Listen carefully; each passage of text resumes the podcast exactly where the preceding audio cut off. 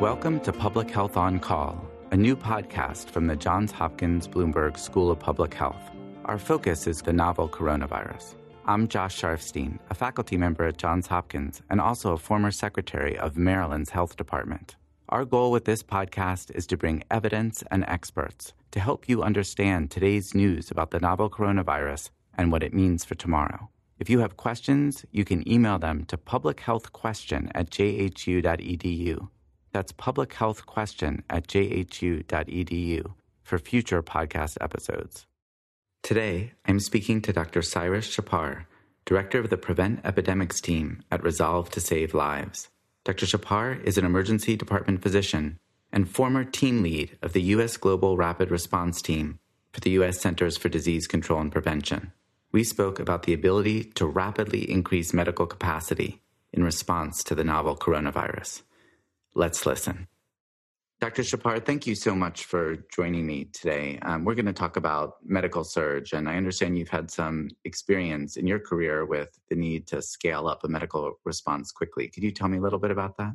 Yeah, I think domestically, as an emergency physician working in you know urban medical centers, uh, we see an influx of patients coming in with, say, seasonal flu at different times of year, and you know, hospitals have to adjust in terms of managing the caseload.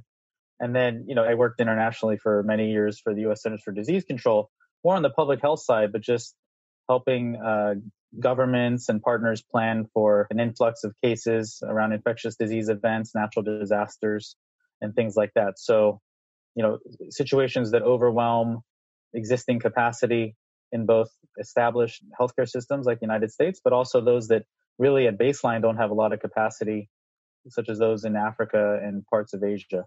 And so when you see a huge influx of people demanding services or, or seeking care, you really quickly get to that level of not having enough capacity um, and trying to figure out how you deal with that. And so, I mean, the United States, you know, most places are built to be relatively full because if they weren't full, then for the most part, then they, they would be money losing propositions. And yet, when you have this situation, you've got to go much bigger. How does that happen? What's the process of growing a healthcare system's capability rapidly? Yeah, I think there's some things that you can adjust uh, easily and some things that are harder to adjust. So I think the average occupancy rate in the United States for regular hospital beds is on the order of 65%.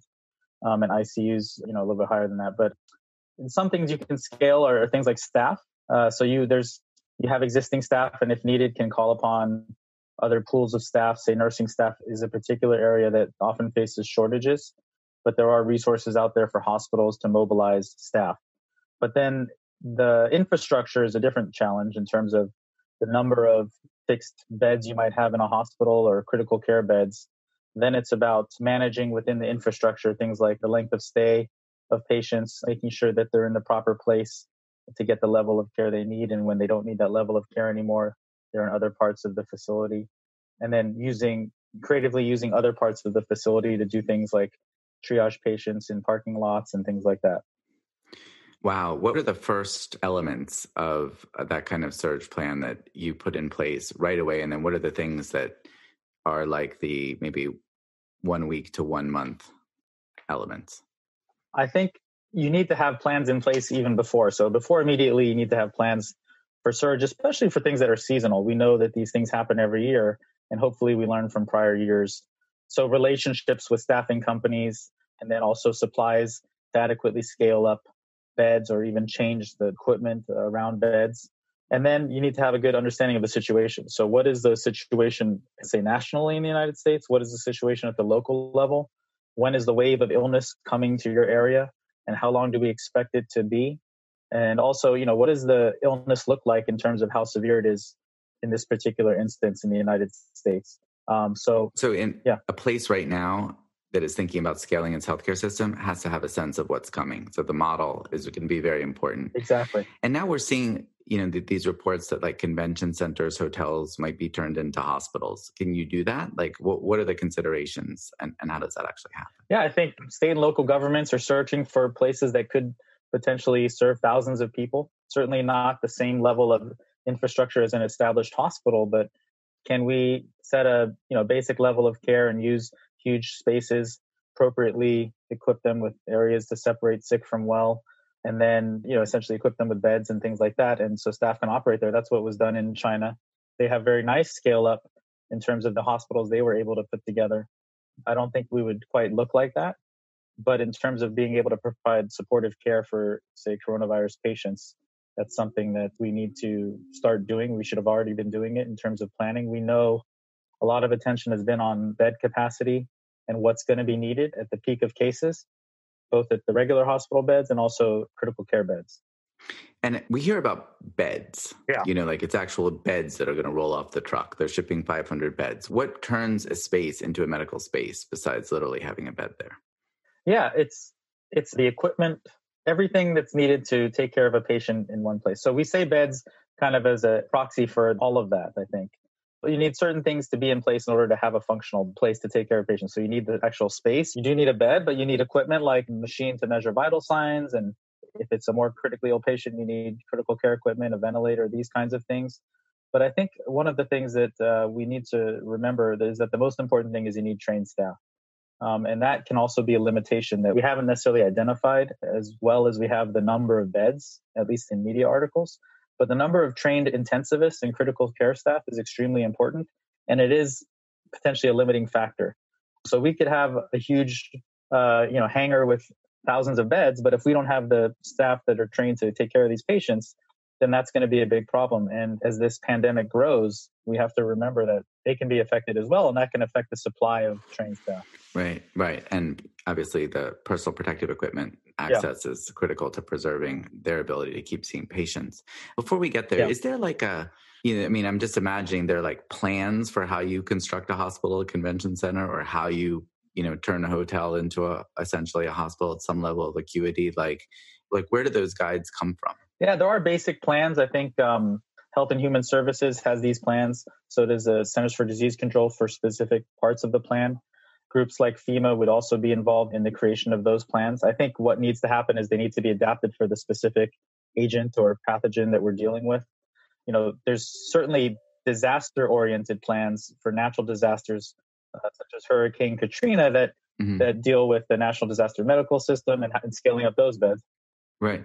But but I, I mean like is there like a plan that says like build a hospital in five days plan? Uh, Here's how you do it. I, I think the only experience I've seen is in China with doing it in five days. Mm-hmm. Uh, I don't know that those plans are in the hands of, say, people in the United States? All right. Well, what is in the hands of people in the United States? Is there a build a hospital in two weeks plan? Like, you know, is there a folder people are breaking open saying now it's time to to do this, and everybody kind of knows their part to do it, or is, are people just having to get in there and figure it out based on the space that they have available? I think what's most likely, and I don't know for certain, mm-hmm. is that they're taking existing plans, looking at what they have, and trying to adapt those to the situation rather than having a playbook. Right. Let me ask you about staff. What kind of training is possible in this kind of crisis to really make more staff? I saw that New York has put out the call for retired and out of work physicians and nurses. Some cases I've been reading that they're trying to train lay people to do certain tasks, maybe to help operate a ventilator under the supervision of a respiratory therapist. Do you have any experience with those sorts of programs in an emergency? I think we talk about task shifting in more developing countries. So using, say, community health workers and nursing staff to do things that perhaps weren't in their normal scope of practice, but equipping them and training them to do things that they can do mm-hmm. after they're trained so that some of the responsibilities of people who are maybe more scarce or in supervisory roles can be shifted to them mm-hmm. so they have you know basically a greater impact and affect more people i think in, in terms of situation in the united states for instance when i talked about intensivists there's plans uh, put forth for surging critical care provider capacity by having a trained intensivist uh, oversee, say, advanced practice providers mm-hmm. who work with 24 beds each. There's a model that was proposed by the Society of Critical Care Medicine. Wow. But it's essentially a, almost like a task shifting model where there's oversight and then training of people that are that are actually um, you know uh, Uh, interacting with with patients. So, in other words, what you're saying, it's not just getting more people in, but really shifting the, everyone's level of responsibility in the healthcare system. Yeah, exactly. There's things that, as a physician, I know I don't need to do, and in a surge situation, that maybe when I say I don't need to do them, I mean they don't require like my level of training isn't required to do that task. Right. So in surge, those kinds of tasks should be shifted to people other people so that, so that I'm spending all my time doing the tasks that only I can do. So the human resources has really got to go running right alongside the physical resources for for medical surge. Yes. Any final thoughts on how people should, you know, think about this? It's kind of strange to have the convention center turned into a hospital. You know, any other considerations or perspective you'd bring from your different experiences? I think we just have to be, you know, we're all we're healthcare providers, you and I, but you know, as patients and people with families and things like that, we have to to all be coordinated in how we support, say, the U.S. healthcare system in terms of guidance around when to seek care and these kinds of things. Healthcare workers are uh, scared, they're they're anxious, and and you see calls for them saying, you know, stay home if you're if you have mild symptoms. You don't see the benefit of that individually, but it's really a societal benefit, and so we should all kind of heed that attention to, for the benefit of everyone. Great. Well, I completely agree, and thanks for mentioning that, and thanks for a few minutes of your time today. Really appreciate it. Thanks. Thank you for listening to Public Health on Call, a new podcast from the Johns Hopkins Bloomberg School of Public Health. Please send questions to be covered in future podcasts to publichealthquestion at jhu.edu. This podcast is produced by Josh Sharfstein, Lindsay Smith Rogers, and Lamare Morales. Audio production by Niall Owen McCusker and Spencer Greer, with support from Chip Hickey. Distribution by Nick Moran. Thank you for listening.